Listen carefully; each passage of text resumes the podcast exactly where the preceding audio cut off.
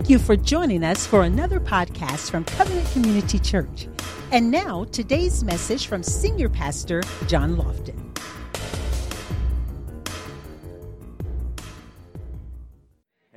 And so, so I'm sure that most of us have heard probably hundreds of messages uh, regarding the triumph of David over Goliath. Uh, it is a story uh, unlike any other story. It's a story that we hear from uh, children's Sunday school books all the way to mega movies now. And matter of fact, it was uh, Facing the Giants. I think it was the title of one particular movie that uh, that it was actually a movie depicting the big big, massive team uh, coming against David, which was the kicker at that particular. How many of you guys seen that movie? And uh, so, so that it depicted what was going on in the valley of Elah. Now, in this story, by all intents and purposes, it should not have been won by David. See, when you look at it in the natural, it should not have been won by David because he was the underdog in this, right? But on the surface, there was, there was no way that this little rut of a man could have defeated this powerful foe. However, uh, on the surface, you can only see things in the natural. Hello, somebody. And so the Bible teaches us in 1 Corinthians chapter 2, verse 14, that the natural man cannot discern the things of the Spirit of God, nor can he know them because they must be, they must be spiritually, spiritually discerned. So, how did David defeat this enemy, this nemesis that he had? Uh, there are a couple of things I think we need to take note of if we're going to defeat our giants today. And I want to share a couple of those things with you. Is that all right? So First Corinthians, First Samuel, I'm sorry, First Samuel chapter 17, it poignantly captures the, the in, intimate details of the events that led up to David facing Goliath. Now, if you read the whole story, you will understand that for 40 days, Goliath taunted and ridiculed King Saul and the armies of Israel. They were intimidated by the size of Goliath and therefore were incapacitated by fear.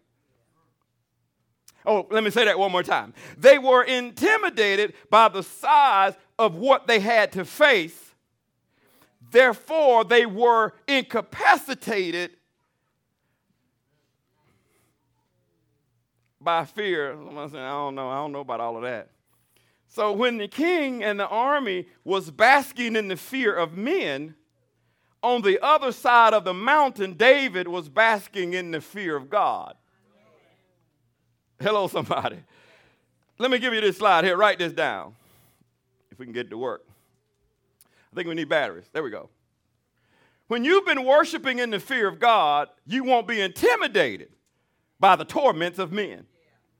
See, there was a different there was a different atmosphere that was taking place. So here David, he's been on the backside. Uh, he was watching a few little sheep that it was pretty insignificant. It's like when people have a small business and you have a small ministry, a lot of people won't recognize it because your name is not so and so and you don't have this many people in your business. You don't have that many people in your ministry. You don't have that many people in your church. And, and so a lot of people don't want to recognize that because you're small, you're insignificant. So that was David. David had a few sheep, didn't have a lot of sheep, had a few sheep. So his few sheep, David was protective of his few sheep because David had a call on his life, and God told him, This is your sheep. You protect your sheep. Be committed to your sheep. These over here, not your sheep. Be careful that you don't try to get anybody else's sheep. Protect your sheep. Amen. And so David was protective of his sheep. One time a lion came, and David, David, a little ruddy fellow, killed a lion. Now, I don't know if you've ever seen a lion. A lion is not some cute kitty cat.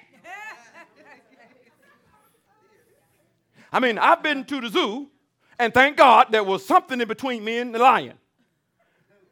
But a lion is, is massive, and, and when he roars, man, it just goes right through you. Now, this, this is David, a little ruddy, little David, little ruddy fellow coming up. I gotta kill him.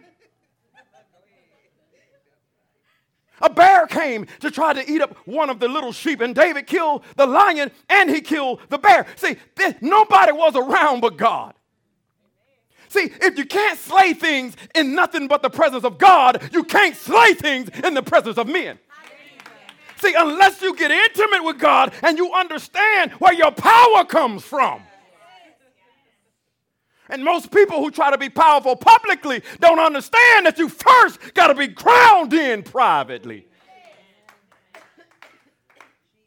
And if you're not, then your public life is nothing but a facade. And eventually everybody will see right through you. And they see right through you before you even know it. They already know you over there cheating. They already know. They saw you coming out of that woman's house. Oh, I ain't talking about nobody in here, am I? I don't know anything. If it's you, I'm. I'm just saying. if you follow these verses closely enough, you will discover the men never once spoke back to Goliath. They never once spoke back to Goliath. Faith comes by hearing, and the only words they heard came from the enemy. And if you only listen to the words of your enemy, you will always stand around in your battle clothes, but you will not engage in the fight. Okay, let me give you a natural example of a spiritual reality since I only got two claps. Okay, so let's look at it this way. These two people here just got married. These two people here got married. Let's just say they had an intimate setting. Let's just say they wanted a very elaborate setting, right? You got 500 people coming. So when you got 500 people coming, there's certain things you got to have in place. First of all, it better be beautiful. You got to have chairs in place. You got to have flowers. You got to have this, that, and the other. You got all your bridesmaids, your bridesmaids. Got all that stuff going on. You got you got all that mess with the dress. You got all that stuff going on, right? Y'all got you got all that drama. You got all that drama going on, right? And so so but when the wedding comes, right? It's all that excitement, right? Everybody's getting dressed, going to the wedding. Praise God. We're going to the wedding. But listen, listen. What if the bride only liked getting dressed? She wasn't interested in being committed. So I call it a runaway bride. You do realize we got runaway Christians too? You get dressed. Oh, come on now. Oh, God. Oh, God. Come on. You get dressed. You, you get dressed to impress, too. You actually show up at the church. But you leave the groom at the altar.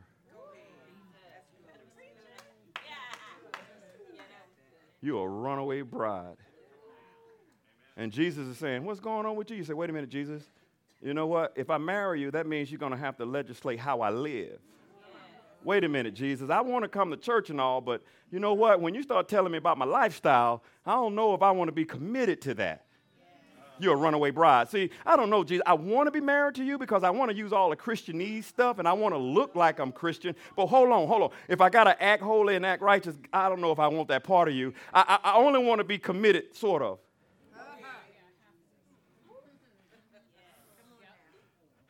You, you get dressed for the battle, but you never engage. See, the seven sons of Sceva knew this very well in the book of Acts, where a lot of people know this story, where there were people who did not have an intimate relationship with, with the God of glory, but they saw Apostle Paul and Peter, right? They saw them operate in an anointing who were married to Jesus. See, see, if you're not married to him, the stuff that people can do that are, you can't do. So the seven sons of Sceva said to this demon possessed man, mm-hmm. they said, We adjure you by Jesus whom Paul preaches. So obviously they did not know Jesus because they had to use Paul as a reference whom Paul preaches. See, I don't, I don't have to say whom Pastor Tim preaches or whom Pastor Lane preaches or whom Elder Yelverton preaches. See, I know who he is so I can use his name. See, I come in his name. I don't have to use somebody else's name as a proxy. Hello, somebody. And so, since they didn't know the Lord of glory, they said, whom Paul preaches, and it wasn't good for them. the Bible says that the demon jumped out of the man, jumped on them, beat them like they stole something, and stripped them naked. And they ran out of the house bleeding and neck. Now, now I've been in a, in a few fights. Because I grew up in the hood, so I, I, I, I, it's a couple of fights I've been in, just, just a few. And I'm, I'm just be honest with you, I didn't, I didn't win most of them. I'm just saying, thank God for his saving grace, because I lost most of them.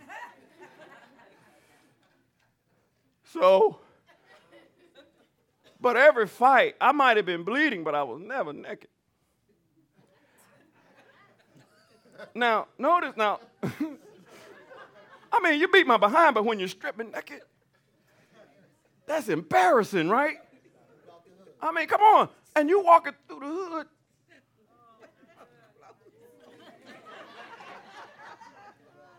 You imagine how that is not a good look. Who said that? That is not a good look. Walking through the ghetto? Ain't no good look. Amen. Now imagine these guys, how embarrassing it is to try to use something that you're not intimately connected to. See, this is what happens, and this is how we look, guys, to God when we try to use God for just gifts. You look naked. You want the king's things without the king. Now, I don't know if I'm talking to anybody in this church, but you can get it right today, I'm telling you. It's all right. It's all right to get it right today because there was a time I only wanted the king's things. So you're in, you in the midst of some company, so don't feel embarrassed. This is not a church to embarrass people. This is a church for you to change. So you come to this church as you are so you can change. Amen. All right, if you ain't changing, then the Holy Spirit ain't here. And so since the Holy Spirit is here, you need to change.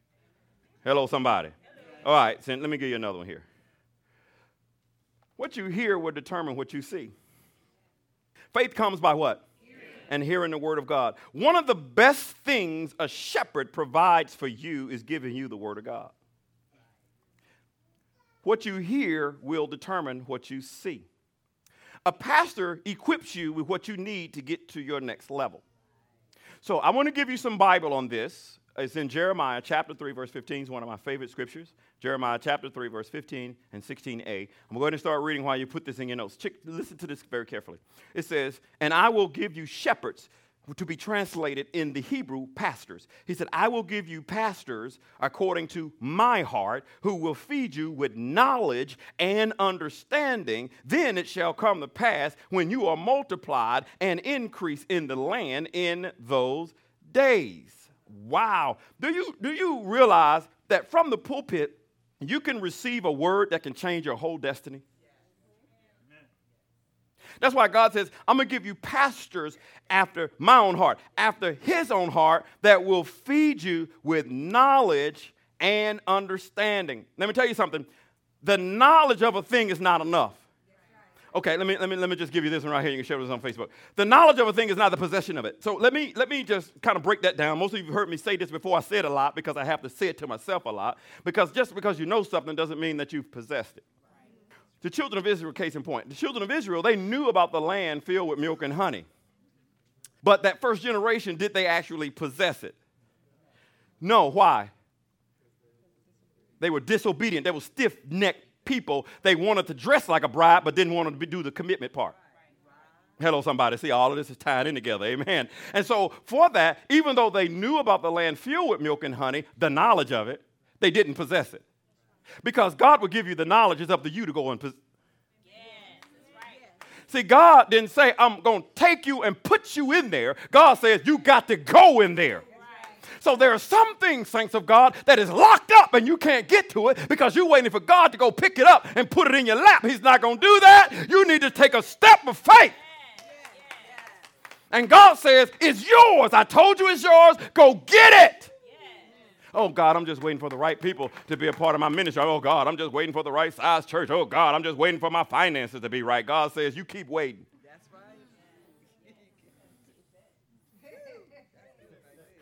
Some of y'all in that waiting on God phase right now. I can ask you, what you waiting on? I'm waiting on God. I'm waiting on God to move. God already moved. Now what you waiting on? Hello, somebody.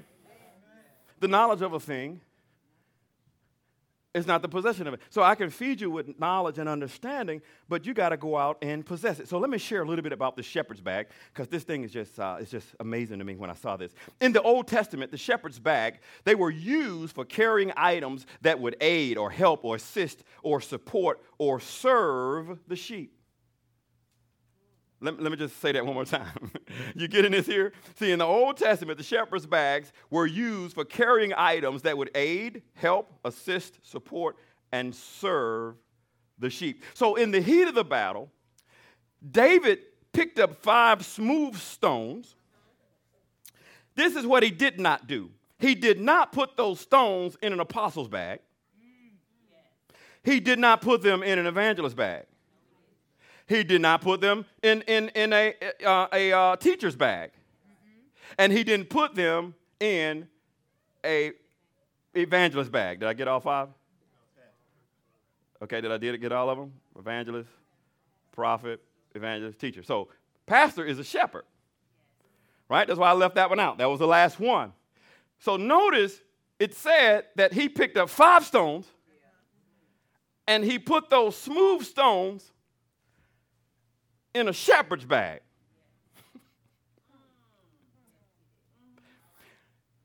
the kingdom benefits without being properly submitted and related to genuine spiritual leadership means nothing. People want the kingdom crowns without walking in kingdom character. So the shepherd's bag represents the local community of believers that are submitted under a godly pastor.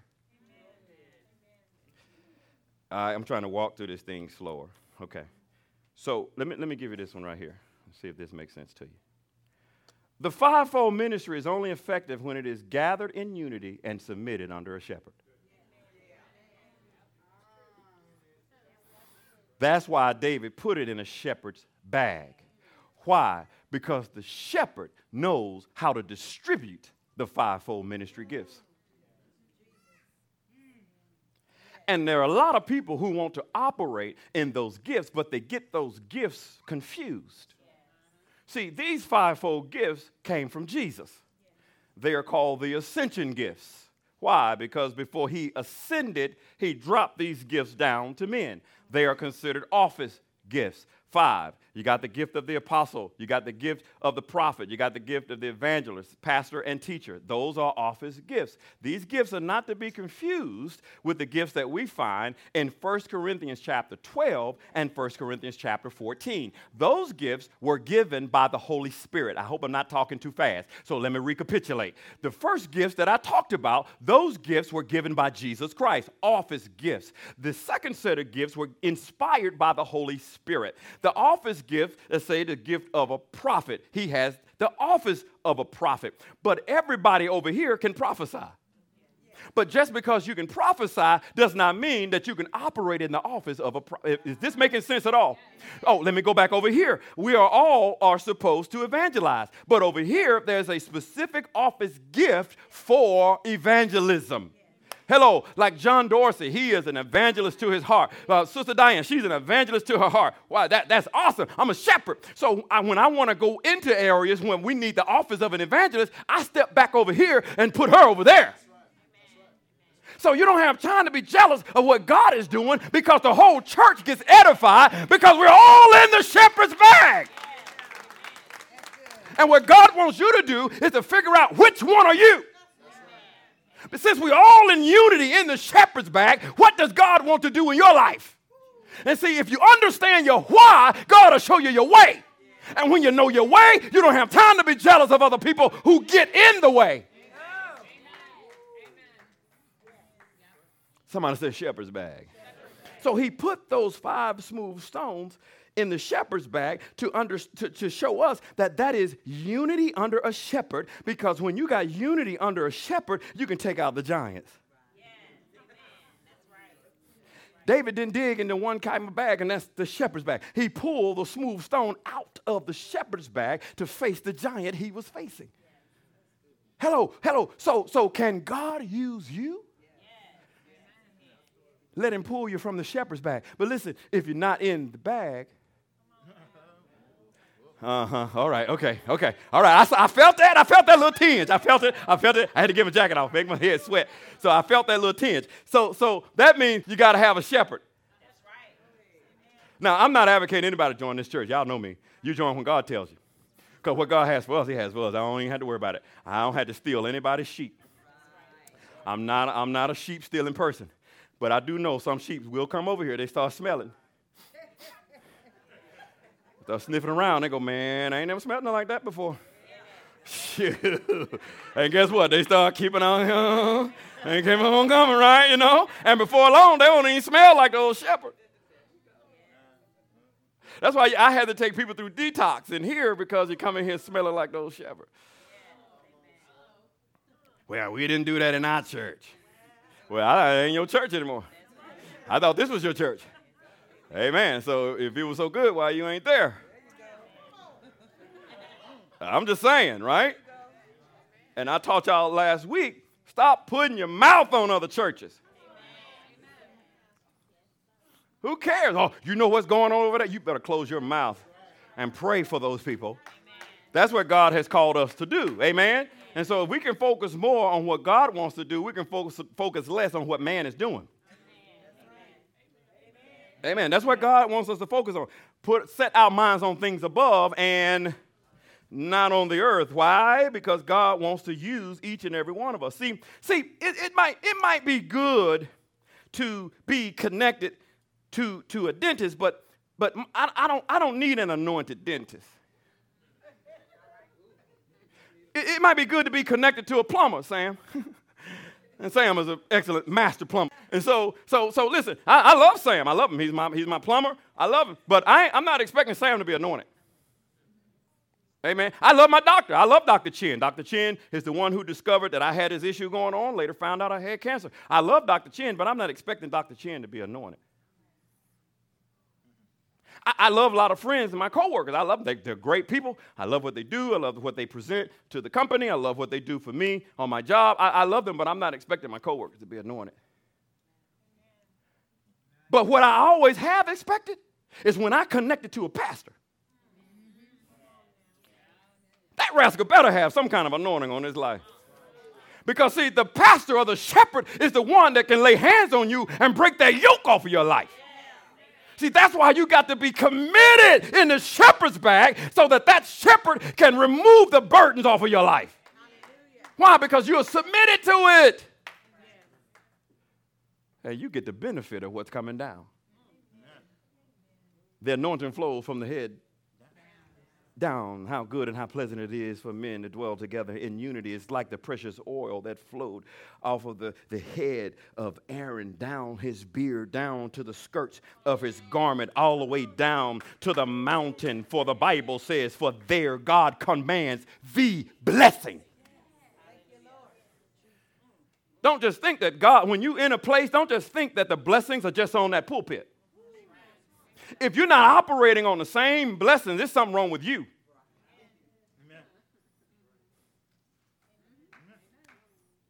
Man, I don't know. I'm in here, but I just I, am just getting a little trickle down. Then there maybe something you need to do different.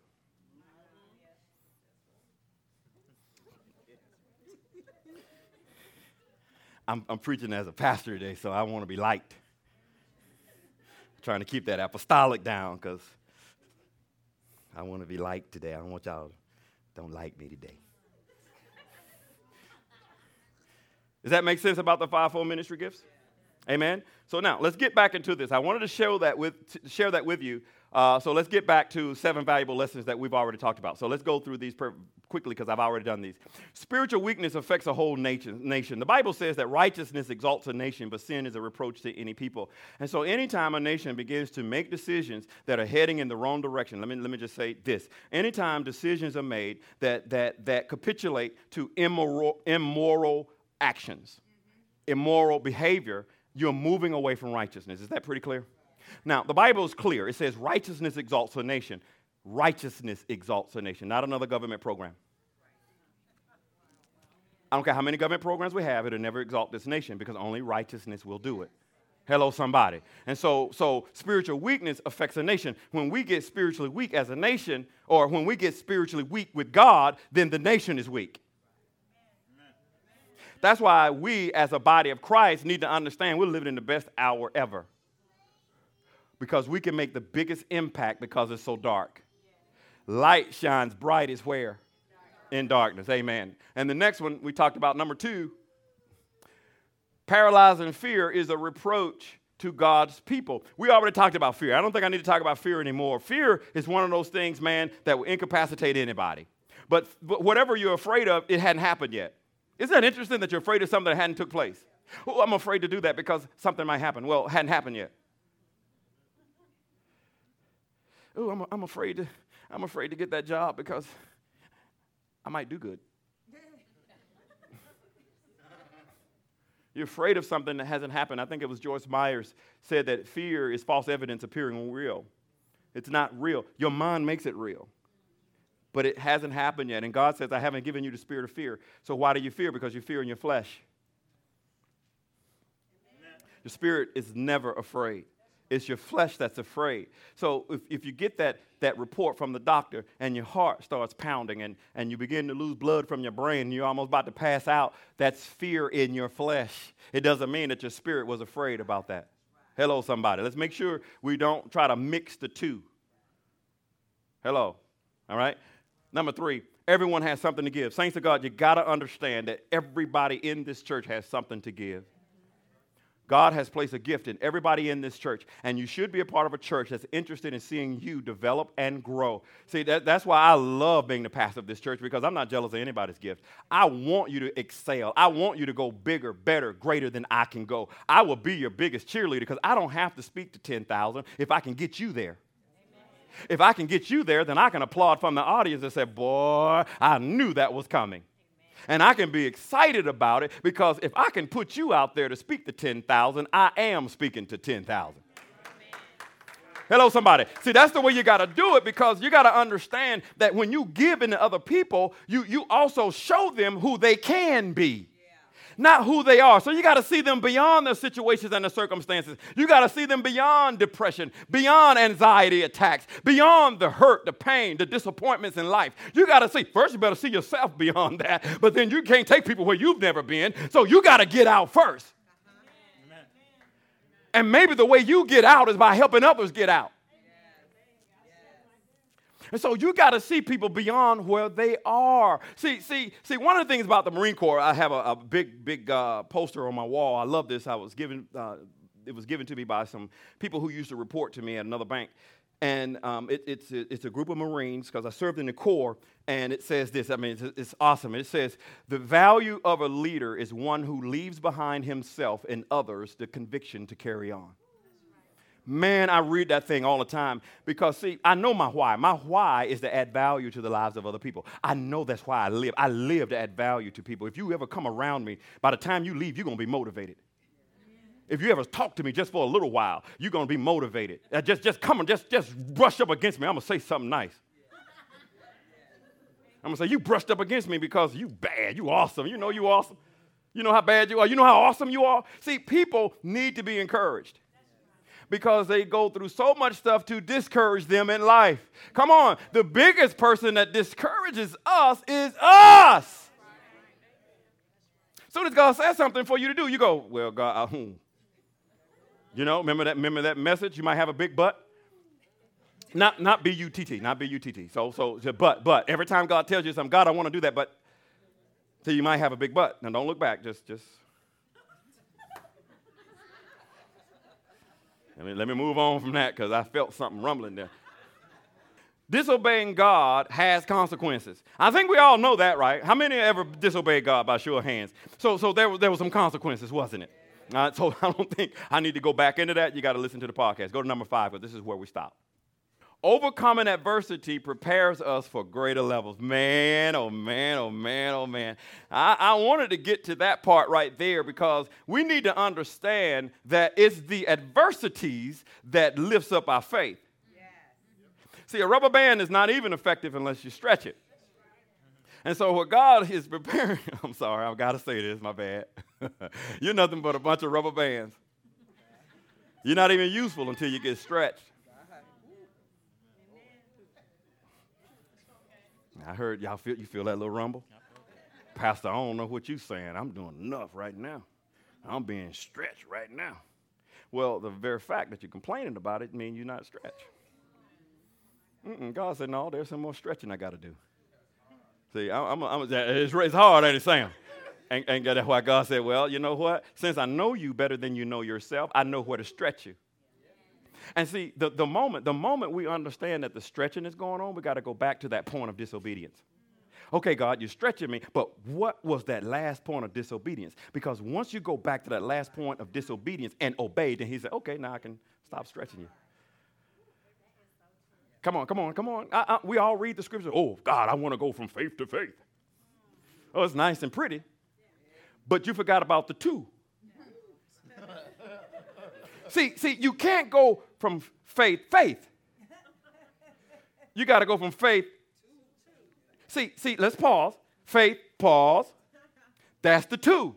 Well, what's happening in this two? Oh boy, that's what a oh God, that's when your car stops, that's when you have a flat tire, that's when your job says, you know, it's been nice and it's been real and it's been real nice, but today is your last day up in here. See, that's the uh-huh, that's the two something. That's the two something. When you go to the doctor, you're just going for a routine examination. The doctor says, I gotta tell you, you have cancer. Oh, so that that that's the two. Because without the two, you can't stretch your faith. You just don't go from faith. Let me tell you something, Saints. Okay, let me just say this personally in my life. I have never, ever gone further in my faith without having to go through something. Now, now, if that's you, I need you to lay hands on me. Because if you stretch your faith and you don't have to go through anything, I need you to lay hands on me because I don't have that anointing. I'm telling you, I, I oh boy, me and Elaine, woo, boy, we have to go through some stuff. And I'm saying like, and man, God, we just came through one because we are all in one or three places. We are in a problem going into a problem or coming out of one. So you and you might be in a problem, coming out of problem, out of a problem, in a problem, and you might be in two or three problems while you're in the problem and you're trying to figure out that problem because your A plan didn't work in that problem, so you did your B plan in that problem. That problem didn't work, so you had your F plan, and then you had your F1 and your B2 and your C3.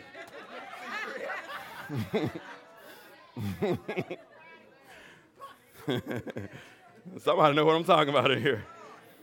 Come on, come on. I knew about all of that stuff. Got all these little things. You got your plan. God, if, if, God, if you don't come through here, I got this little plan.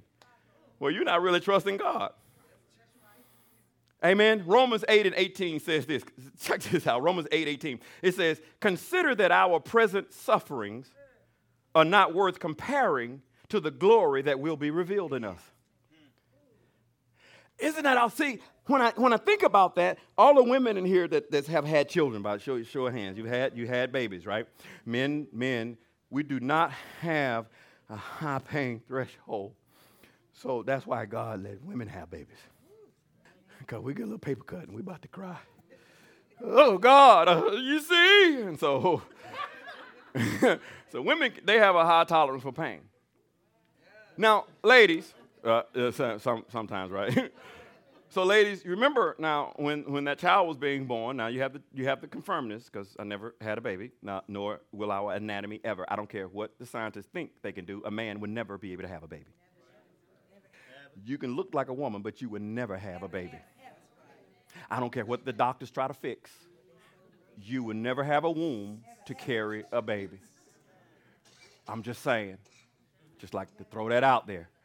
You can switch like a woman, but you would never have a baby.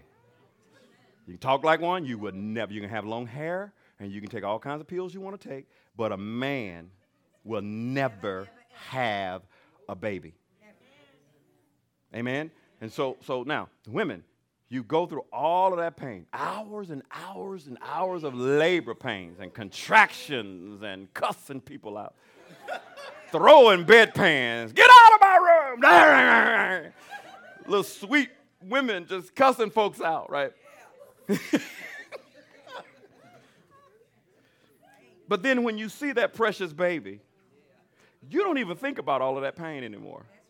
Why? Because the glory of what has just been presented to you, that, that pain does not even compare, right? That's what Apostle, that's what, that's what uh, Apostle Paul is saying in Romans chapter 8, verse 18. He said, For this, this light affliction, Come on, saints of God. It, it, it's not even a big affliction that we're going through. I had to go through cancer, but that was a small affliction. It wasn't big. You know what I call a big affliction? Job. See, I had to go through that and go through radiation, but my, my, my wife never told me to cuss God and die. That's, ooh, God gonna get you. you know what I'm saying? Kids die, all your resources dry, bank accounts zero. And then, then your body is struck. Your friends, they don't understand. Uh huh. And then the last thing, the one person that you thought you can count on, and you come home thinking you're going to get a clap and get a slap. You thinking you coming home to be appreciated. Oh, you a strong man of God. Your friends left you. Our babies died. The resources dried up. But boy, we gonna make it with God. Oh, Job said, Paya! Curse God and die. Why are you trusting God in the first place? Man, that's pretty, that's that, now that's some affliction. To me, that's not light. That wouldn't be light for me. It might be light for you, but it's not light for me. Right? So, so this little stuff we're going through, let me just see if I can make another natural example of a spiritual reality. How many of you have ever had your back strapped with 39 lashes of a cat o' nine tails to where your ribs were exposed and the blood dripped down so much to where you, you, you almost just lost your whole mind because you're being strapped so hard? How many of you ever had a crown of thorns on your head? See, this little light affliction we're going through can't even be compared to the glory that's on the other side of that cross. Hello, somebody. How many of you has ever had to hang up on a cross? Because they, they hung him high and wide.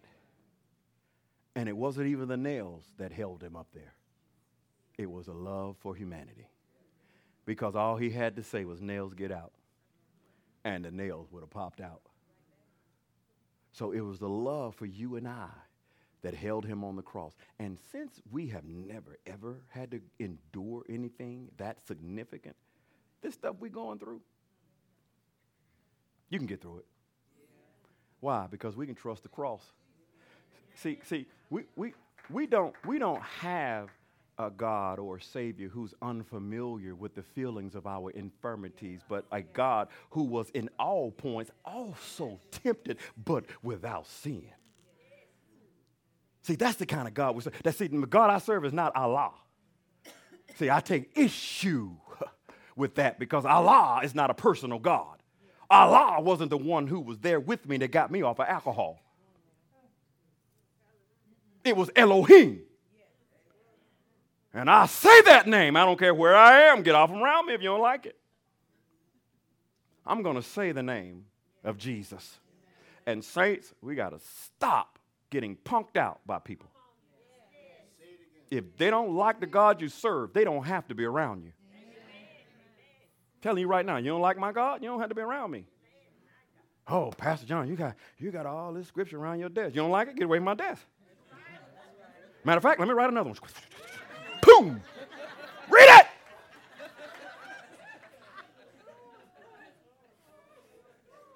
We, we, need to, we need to stand, saints. We need to stop being bowed down Christians in this, in, about stand, we need to be stand up Christians in this bowed down world. Because the whole world is bowing down. And y'all know what they bowing down to. Don't make me get into that. That's a whole nother message. Amen. And so we need to take a bold stand. I remember one time I was at a place, uh, uh, this is an old story, but I was at a different bank and they asked me to pray over the food. They said, uh, John, you're, you're a religious man. Notice they said, You're a religious man. I ain't have time to break him down because I am not a religious man, I'm a Christian. See, there's a difference between religion and Christianity. Amen. See, religion is man's attempt to get to God, Christianity is God's attempt to get to man. So, anyway, it's totally different. So I said, uh, Sure, I'll pray. Man, I prayed over that food. I said, In the name of Jesus, we pray. Amen. Food was blessed. I didn't eat a lot of it because you know you can't eat everybody's food. I'm just saying. I'm just saying. I watch people at work. I know I watch their clothes. If you got little hairs on that black dress, I'm not eating nothing from your plate. What, what, what did you bring, sister? Uh, you brought macaroni and cheese. Praise the Lord. It sure looks good, but I ain't getting none. Because all them little hairs on there, all them little hairs to be in that macaroni. And you be eating macaroni and cheese, and you be like, mm, mm, God. I'm sorry. I'm sorry. I just have to give you truth. Oh, my bad. My bad. I mean, if y'all want me to get all religious on you, I am still not going to do it. So listen, and, and, so later on, one of the VPs came up to me and said, um, "Hey, hey, John, uh, can I talk to you for a second? I said, "Sure, sure. What's up?" He said, um, "You know, we don't want to offend anybody. You know, you know when you when you finished that prayer. It was great. It was a great prayer. But at the end, when you, you said, you know, when you really put your religion out there, you know, we, we really don't advocate doing that because we want, don't want to offend anybody. And I said, I said, Jim, I didn't ask you to pray. You came to me. So therefore, since you came to me, I'm going to pray the way I pray. Next time, you go get somebody else. I can pray over my own food. I don't have to pray over anybody else's food, but I got to pray over my food because I don't trust none of y'all up in here. Is that clear enough? Stand for Jesus. Let me tell you why I can stand for Jesus. Because not one of those people was around me when I was about to take my life. Not one of those people were around me when I had to get off of alcohol. Not one of those people were around me when I was suffering getting radiation. But Jesus was there. And so if I can't call that name, then I'm not going to say anything. I'm not going to pray over anybody. I go privately and call on the name of Jesus. Talk to me, somebody. Overcoming adversity prepares us for greater levels. If you keep praying to God, God, I want a greater level, boom, this happened. God, I want a greater level, boom, that happens. And you say, God, I can't get to the level because stuff keeps happening. And God says, that is part of the way.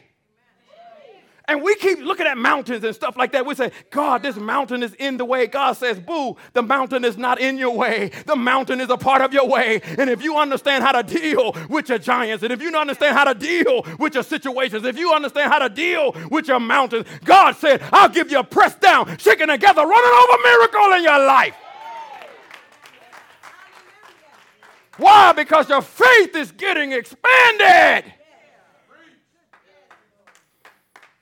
I thank God for the stuff that I've gone through. And I'm ready for the next challenge. Why? Because I've been praying for another level. And I can't get to another level without adversity. See, we get too comfortable. And see, sometimes when we get too comfortable, God has to come in and disturb it. Okay. All right, I know. Y'all, know, y'all want some more of this? All right. Let me give you some more. Let me go to the next thing. Oh, I can't use this. Go ahead, Max, to the next one. Don't allow your troubles to weaken your faith. Your troubles should strengthen your faith. Hello, hello, hello, somebody. But if we're not careful, we will act like a little weakling. And you'll see it too. Hey, what's happening? Well, Man, every time I try to do something, man, every time I do something, he ain't got one thing. I got another thing, he got another thing, man. There's always something going on. Man, you better pick your head up. Are you saved? Yeah, man, I think, I think. I, are you saved? I think I'm say I go to that church. Just because you go to a certain church don't mean you're saved. Then maybe you need to go ahead and get it right with God. Mm-hmm. Get it right with Him first, and then He can show you what He's going to do with that adversity and that trouble that you're going through because he's going to use it to get you to your next level. Somebody's getting ready. Mm-hmm. Somebody's getting ready to move to the next level in here right now. B- because let me let me let me share this with you. At the point where the fight gets the greatest, it's when you're closest to your miracle. Because that's the point where we want to give up. Don't give up when you're right at the precipice of capitalizing on what God has for you. And a lot of people get right to the edge and they go, God, I don't know if I'm ready for that. And God says, You were so close to the miracle. Don't do it, saints. I don't care how bleak it looks, I don't care how hard it looks. Just go ahead and take that next step and say, God, I'm a free fall. Listen, whoever, come hell or high water, I'm doing it, Lord. Somebody say, Come hell or high water. I'm going with you. Come on, come on. From come hell or high water, go with God. It's not, it's not, it's not, it, listen, listen, listen. It ain't gonna be easy. Everybody's not doing it. It's only a select few. Do you know that God says in Old Testament that there's only gonna be a remnant in the church? Let me give you a scripture that might blow your mind. You're to muse on this later on, and I want you to find it on your own. I'm not to even give you the verse in text. You got to find it. If the righteous scarcely make it through, That's what the scripture says. That the righteous will scarcely make it through. Oh, man, that scares me because I'm like, shoot, I thought I was okay. But if the righteous scarcely make it through, and the Bible goes on to say, well, what would the wicked do? Oh, that means you need to go ahead, stop dressing like the bride and be the bride. Amen. Go to the next one, Max, because I got to get these people out of here. Your valley experiences are opportunities to build your faith. Does that make sense at all? I don't need to even elaborate on that, do I? Hey, come on, go to the next one. Do not despise the days of small beginnings. That's what Zechariah said in 4:10. He said, "Is it not wise to despise the days of small beginnings?" Listen, bigger and more beautiful is not necessarily better. Go to the next one. Write this down. Write this down. Go to the next one. God rejoices in what is right, not necessarily in what is big.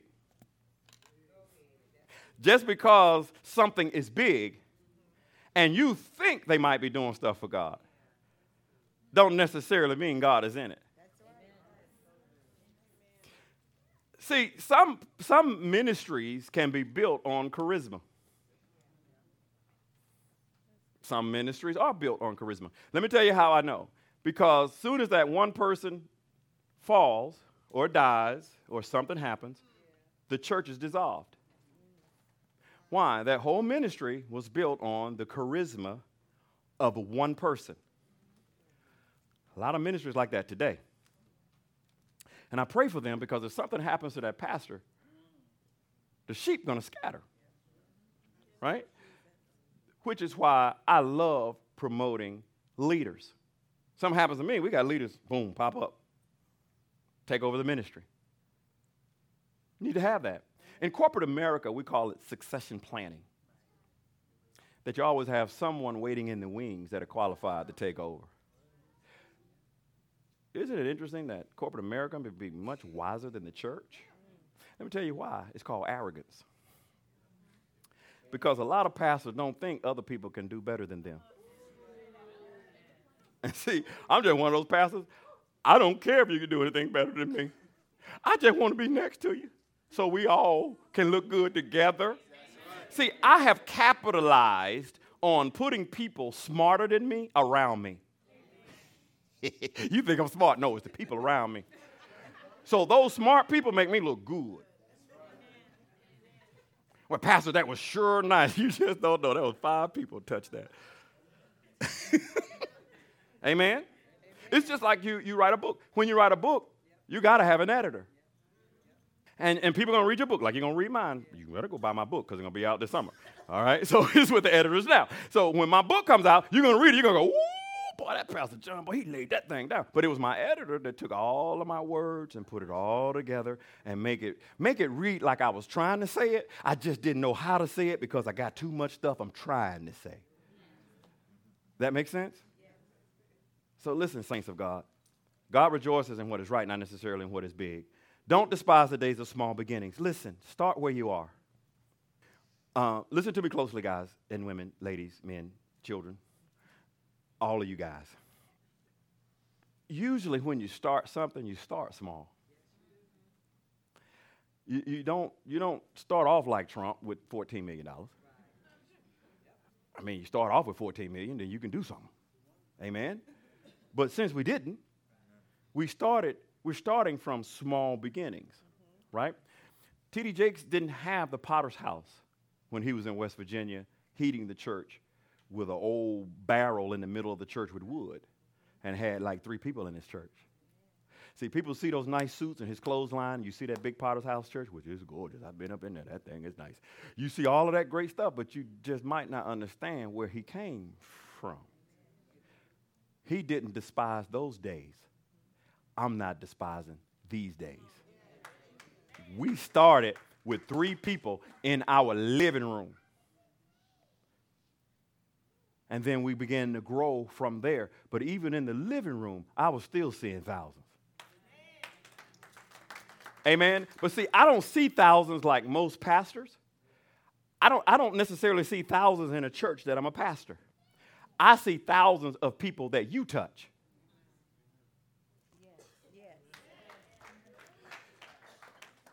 If I touch him, he touches other people, then I am touching other people through him.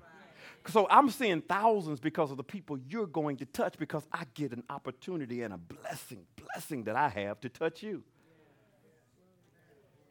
So if God does bless me with a thousand member church, I, whatever.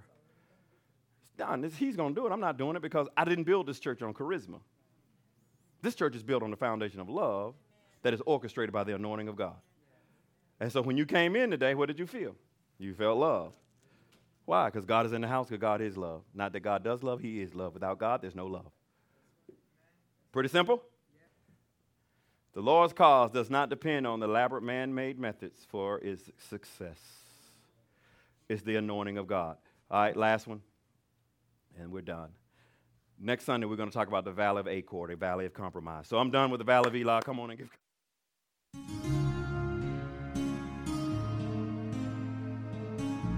We hope you've been blessed by today's powerful teaching. Thank you for your continued prayers and financial support of this ministry. Visit us in person at 5805 West Highway 74 in Indian Trail, North Carolina. That's near Lowe's Hardware. Or you can find us on the web at www.changeatc3.org. That's change, C H A N G E A T C, the number 3.org. Or call us at 704 821 7368. Covenant Community Church, where the truth is revealed.